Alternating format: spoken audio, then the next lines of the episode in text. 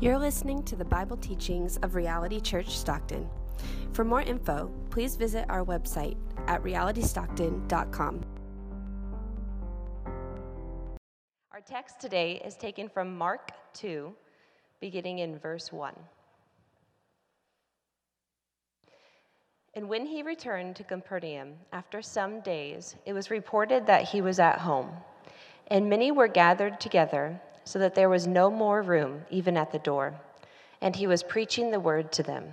And they came, bringing to him a paralytic carried by four men. When they could not get near him because of the crowd, they removed the roof above him, and when they had made an opening, they let down the bed on which the paralytic lay. And when Jesus saw their faith, he said to the paralytic, Son, your sins are forgiven. Now some of the scribes were sitting there, questioning in their hearts, Why does this man speak like that? He's blaspheming. Who can forgive sins but God alone? And immediately Jesus, perceiving in his spirit that they had thus questioned within themselves, said to them, Why do you question these things in your hearts? Which is easier to say to the paralytic, Your sins are forgiven, or to say, Rise, take up your bed, and walk?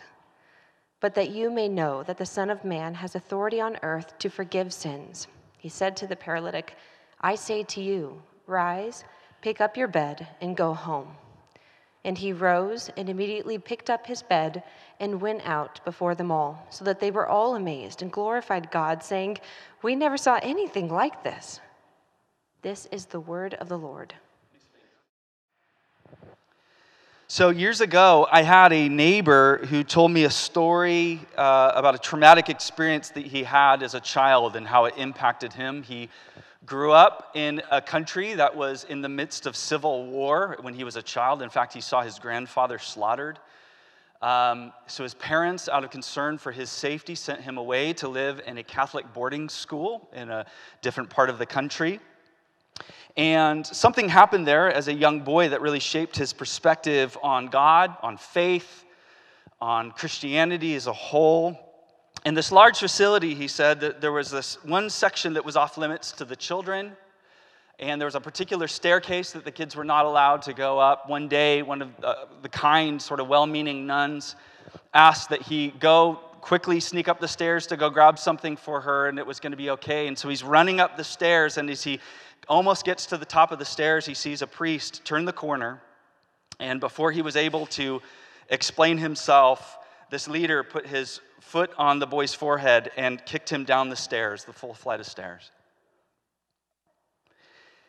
And as you can imagine, this was a very traumatizing experience for him, especially because the boy had been led to believe that this spiritual leader didn't just represent the church, but represented God Himself. Forgive me, Father, for I've sinned.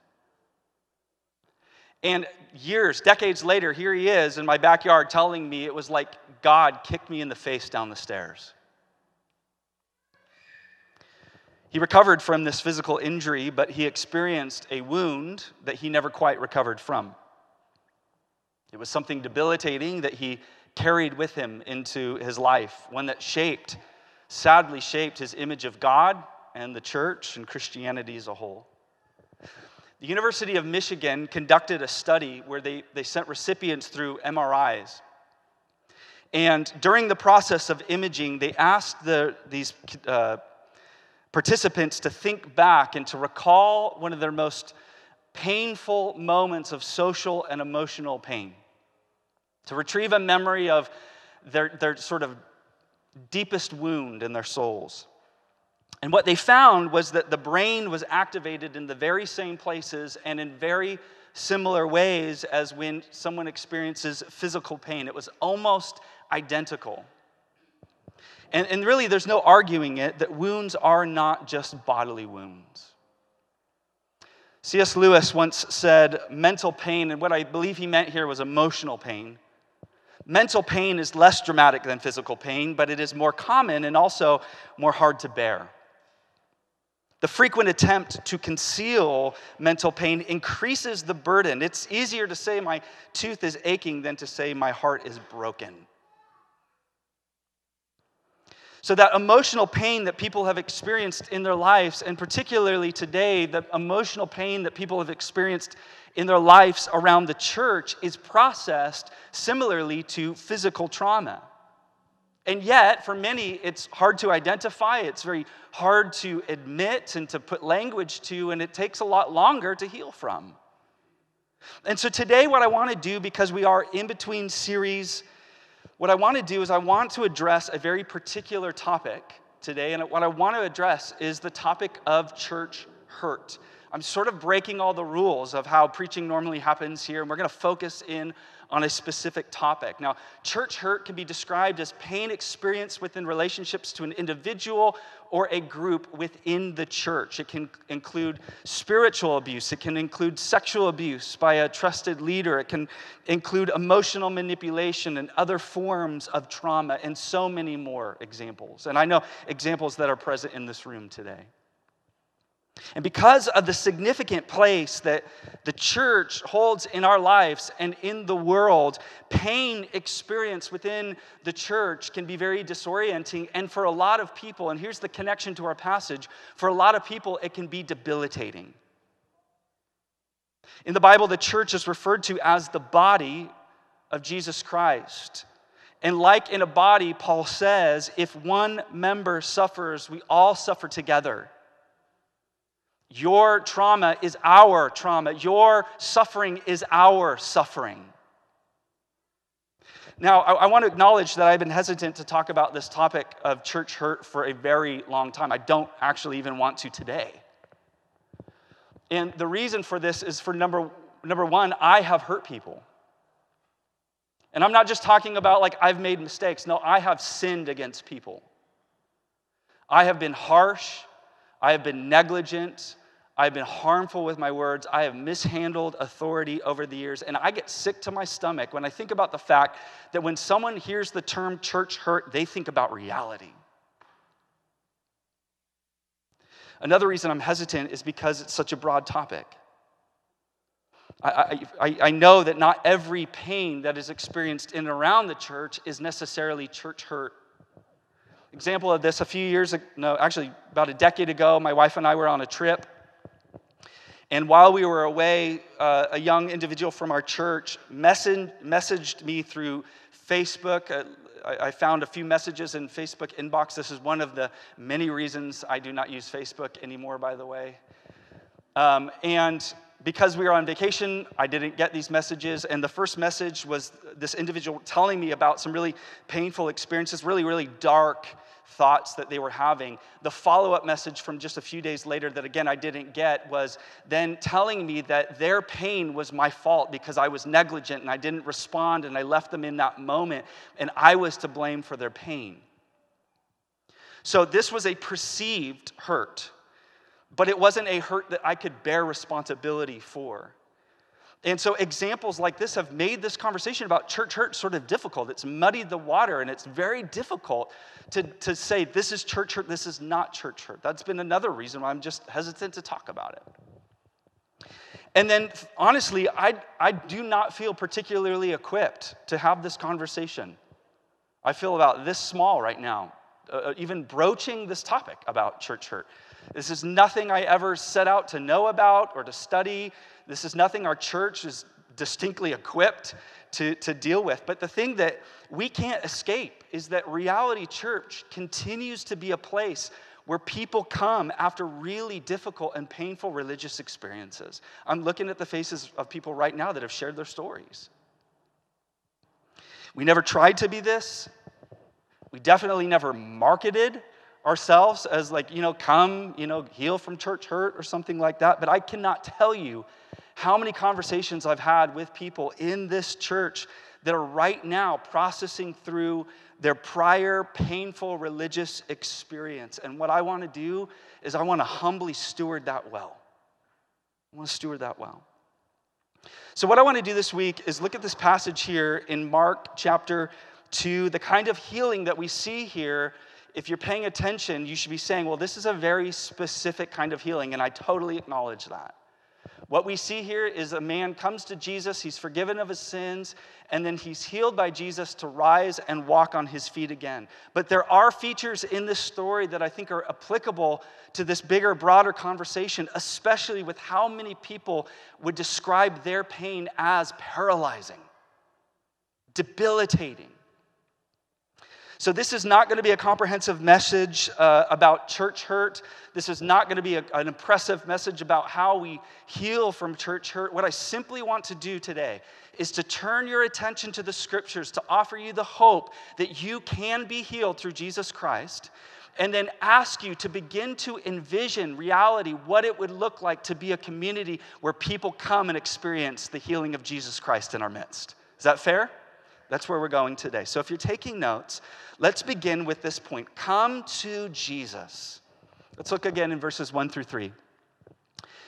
And when he returned to Capernaum after some days, it was reported that he was at home. This is speaking of Jesus. And many were gathered together so that there was no room, not even at the door. And he was preaching the word to them, and they came bringing to him a paralytic carried by four men. Now imagine this scene with me. Jesus is back in Capernaum. Previously, he, this was the place where he was performing miracles, and people were, people were coming from all over the place in droves just to get a sight of this miracle worker. And just like this scene previously in Mark chapter 1, people are piling into this space to see Jesus. Jesus leaves for a period of time. He's back, and guess what? All the people are back to see him again and there's no room, not even at the door. You can't even get in the front door. In fact, Mark emphasizes this point twice by telling us, verse 4, they could not get near to him. It was so packed, they couldn't even squeeze their way in. And so, what we see here is an environment where certain individuals found no entry into the place where Jesus was to be encountered people found it hard to press in. Now, in churches, at times, this can be very explicit and intentional. If you are X, Y, and Z, you cannot be here. But, like in this account, it can also be very unintentional.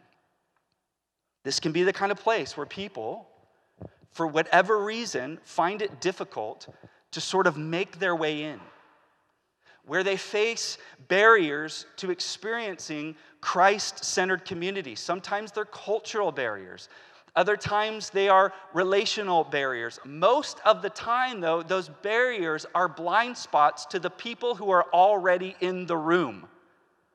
I'm going to have a hard time even explaining to you what those barriers could be among us reality because I've been here so long.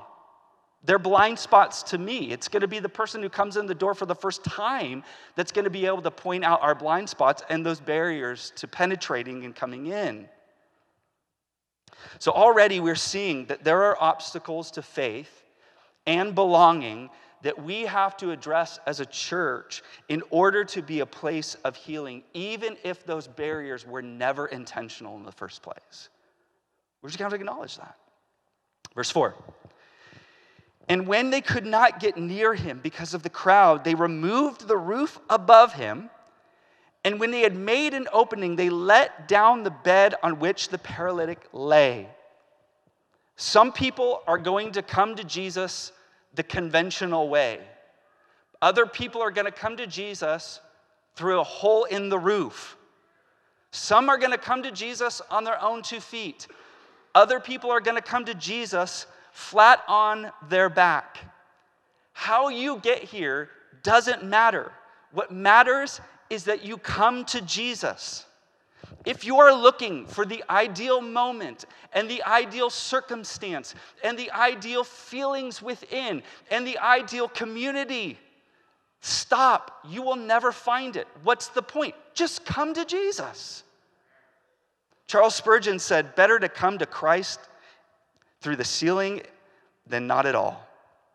Better to come through the ceiling than not at all. Now, notice the difference between the religious leaders and the paralytic and his friends in this scene. Verse 6. Now, some of the scribes were sitting there questioning in their hearts.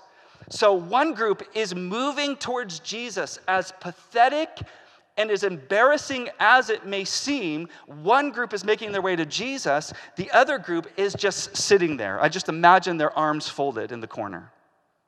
Hmm. But I want to ask, I want to ask you this who's experiencing the healing?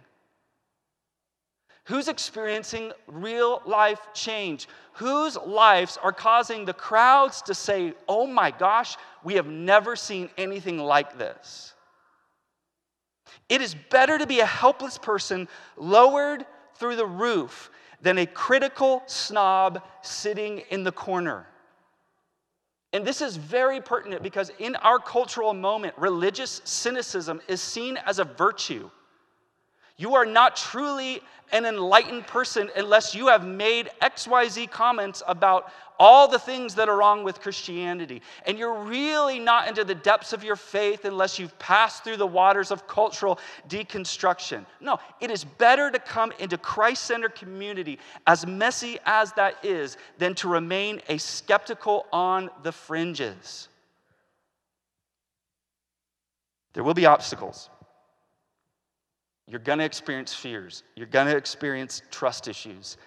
There are going to be doubts. You're going to have questions. There are going to be triggers. There are going to be moments where you have flashbacks of pain. There are going to be moments where it feels like the whole world is against you coming through that door. But you have to be tenacious. You have to be tenacious. And you've honestly got to ask yourself this question where else would I go?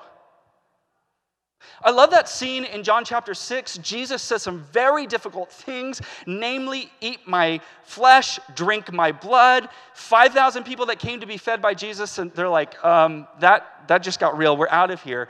Jesus whittles a group of 5,000 plus people down to 12. He turns to his disciples and he asks, Are you going to go too? And Peter says, Where else are we going to go? You alone have the words of eternal life. Don't let anything, including your own pride, stand in the way of casting yourself on the forgiving and healing mercy that is found in Jesus Christ and from discover and from discovering that that grace and healing that is found within Christian community. Come to Jesus. The second thing we see here, you guys still with me? I know, heavy topic. Um, the second thing we see here is carried by others. Carried by others. So it's clear from this passage that this paralytic man needs to get to Jesus. And just like us today, there is no hope for his life apart from Jesus. But here's the problem he can't get there on his own.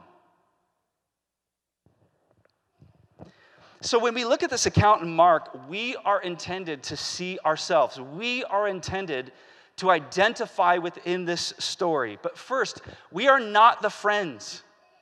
We do not begin as these strong legged, able friends that are willing to do anything for anyone. Yes, God is shaping us to become those people, but that is not us initially. We are not the Son of Man with unmatched authority in heaven and on earth. We are not the heroes of the story.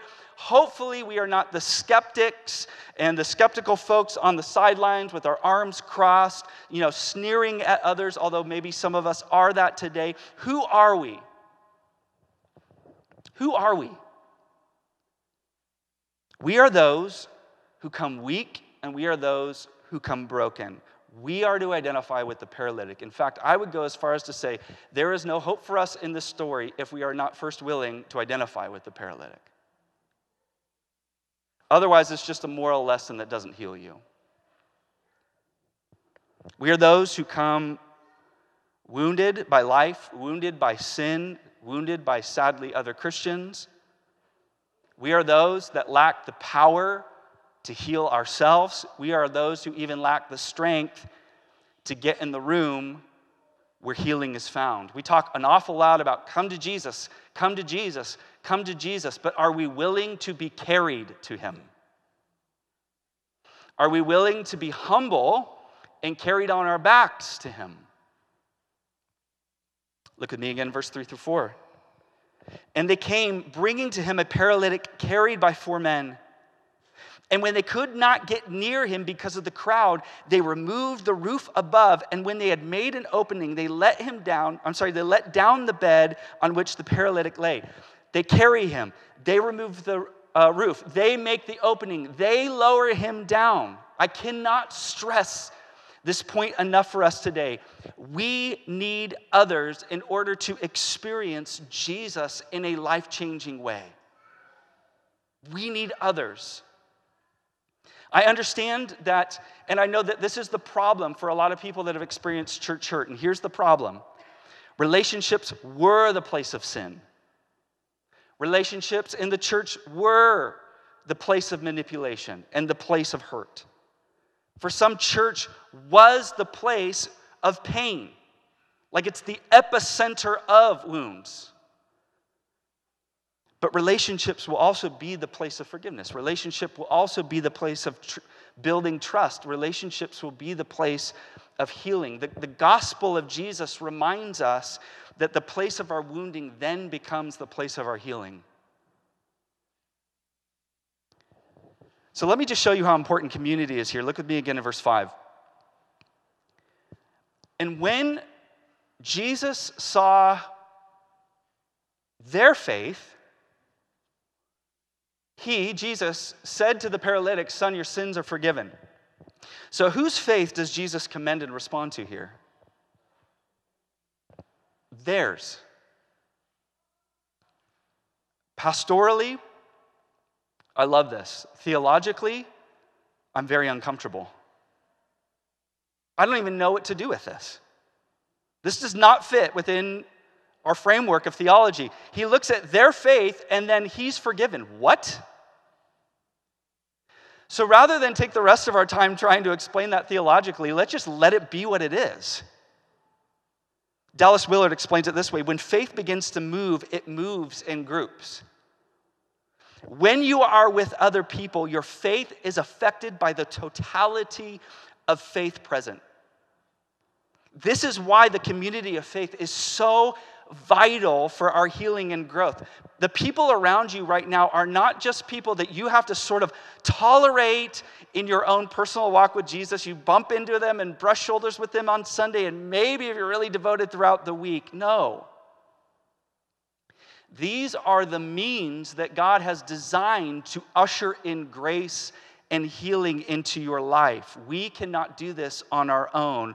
We cannot leave people to do this on their own. We need people in order to experience God's grace and healing. We need a church community that will believe with us, and even as we see here, will believe for us when we are struggling to believe ourselves. We, we need a community that carries us when we just aren't able to carry our own weight.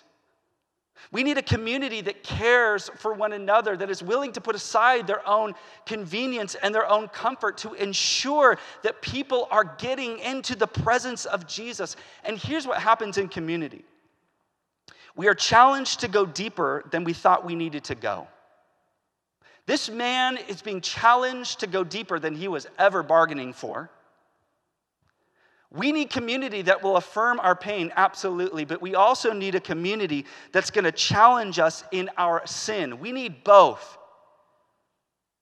There is a persistent myth that exists within Christianity today, and it's this that if I'm hurt, then I shouldn't be challenged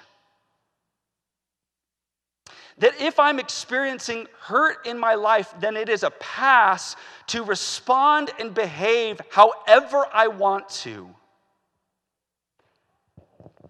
The man came to Jesus ex- expecting physical healing. And if we're to be honest, a lot of us come to Jesus for sort of like secondary reasons. We come because we want some sort of healing. We come because I don't know, we were told that if we're a Christian, we'll never suffer and we'll be happy forever. We come to Jesus because we have hit rock bottom and we don't know where else to turn. We come to Jesus because we're lonely. We come to Jesus because we want to experience some sense of relief from guilt or inner peace, whatever. But instead, Jesus says initially, sons, son, your sins are forgiven. Now, this is the interesting thing to me about this passage. There is no indication that he was intending to be forgiven. He never asks for it. So imagine this scene with me. I have to imagine that as Jesus says, Son, your sins are forgiven, his heart sort of sunk in this moment. Like, this is not what I wanted to hear right now. What are you talking about? How many times have we said, or at least thought in our hearts, how many times have we asked this question or said this statement? This is not what I want to hear right now.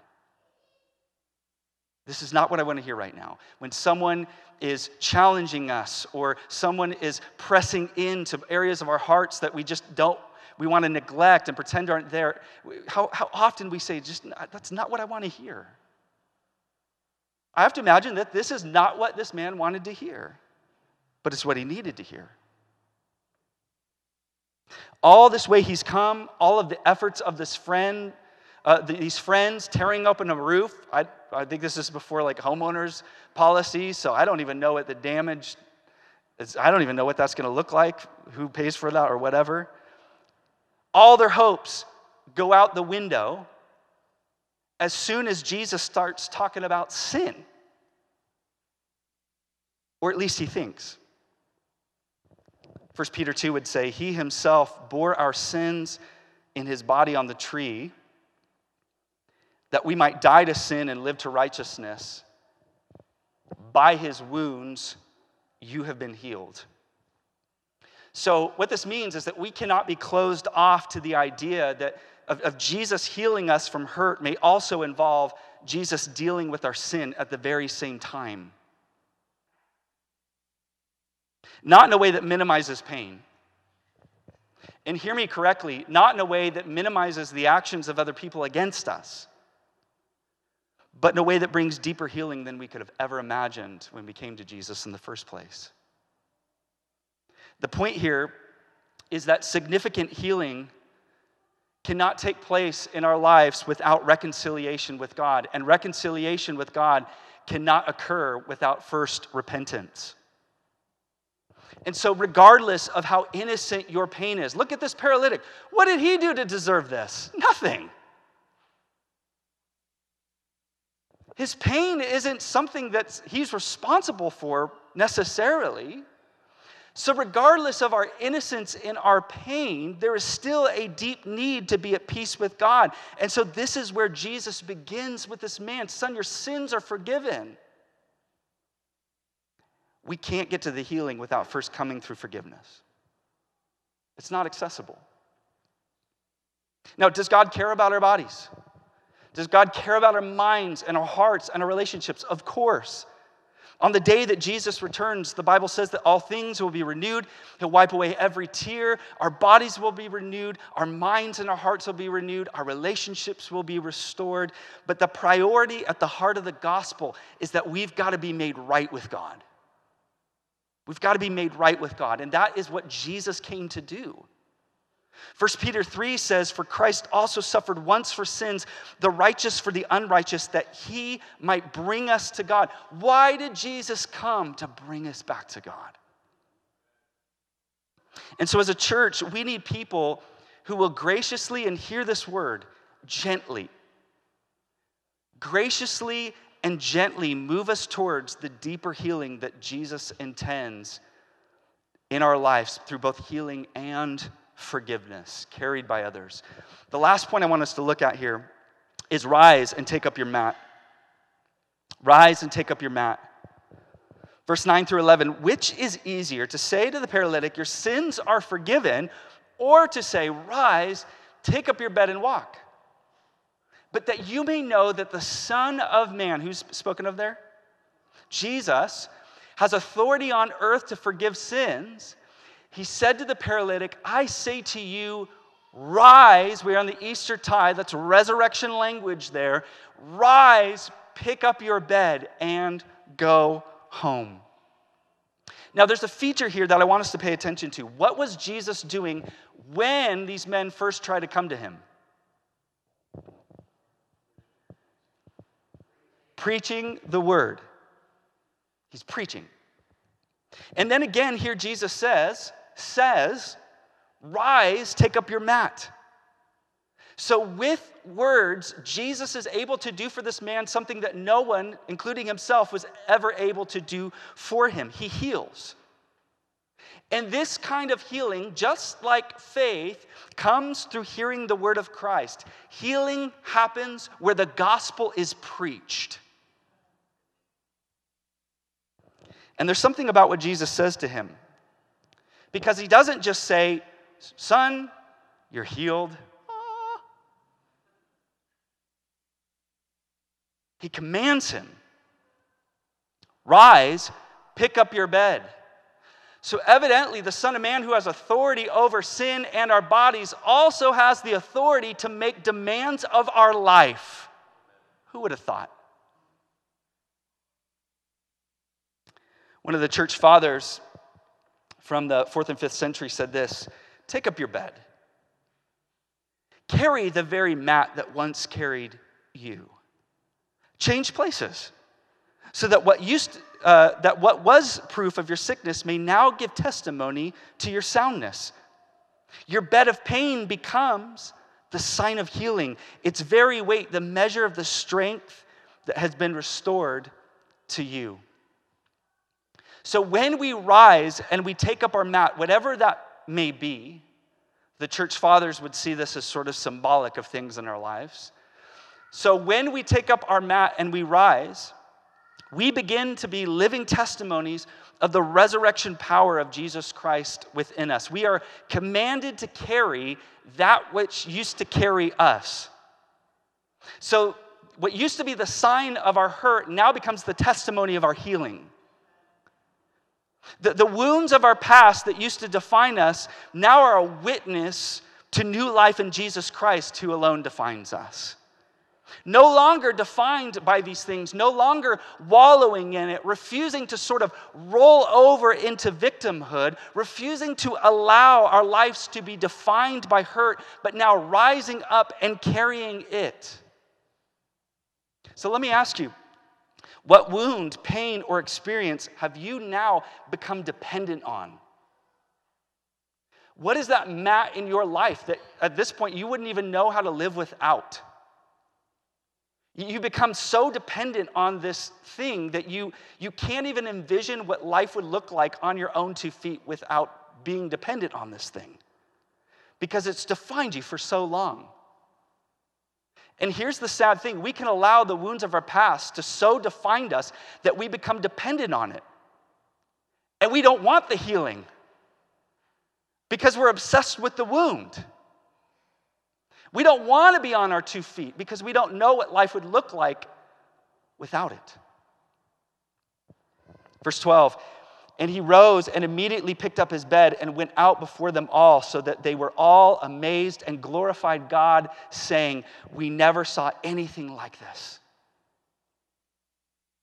This is our vision as a, a church to become a people so transformed by the resurrection power of Jesus among us that people begin to marvel and glorify God, not because of anything in our lives, but because of what God has done in our midst. A community where the healing work of the Spirit is so evident that people say, like the crowds said in Jesus' day, we've never seen anything like this. There is nothing in this world that can offer what we are finding here. Again, I want to invite you to imagine this, to picture this in your minds and heart a vision of being a church where people experience healing. Not through a specific program, not through extensive classes that help you discover your wholeness or something like that, but by simply being a Christ centered church that makes Jesus known in life changing ways by, by, through, through, through word and deed, through the love of Jesus Christ being preached and through the love of Jesus Christ being embodied, by being faithful and making much of Jesus. Where people are humble enough to admit their need for Jesus. Where people are humble enough to come flat on their back. And where they are carried by others to Jesus. Where men, women, and children have tenacity and a single focus on getting people into the presence of Jesus Christ, trusting that that's where the healing is found. Father, we, we thank you.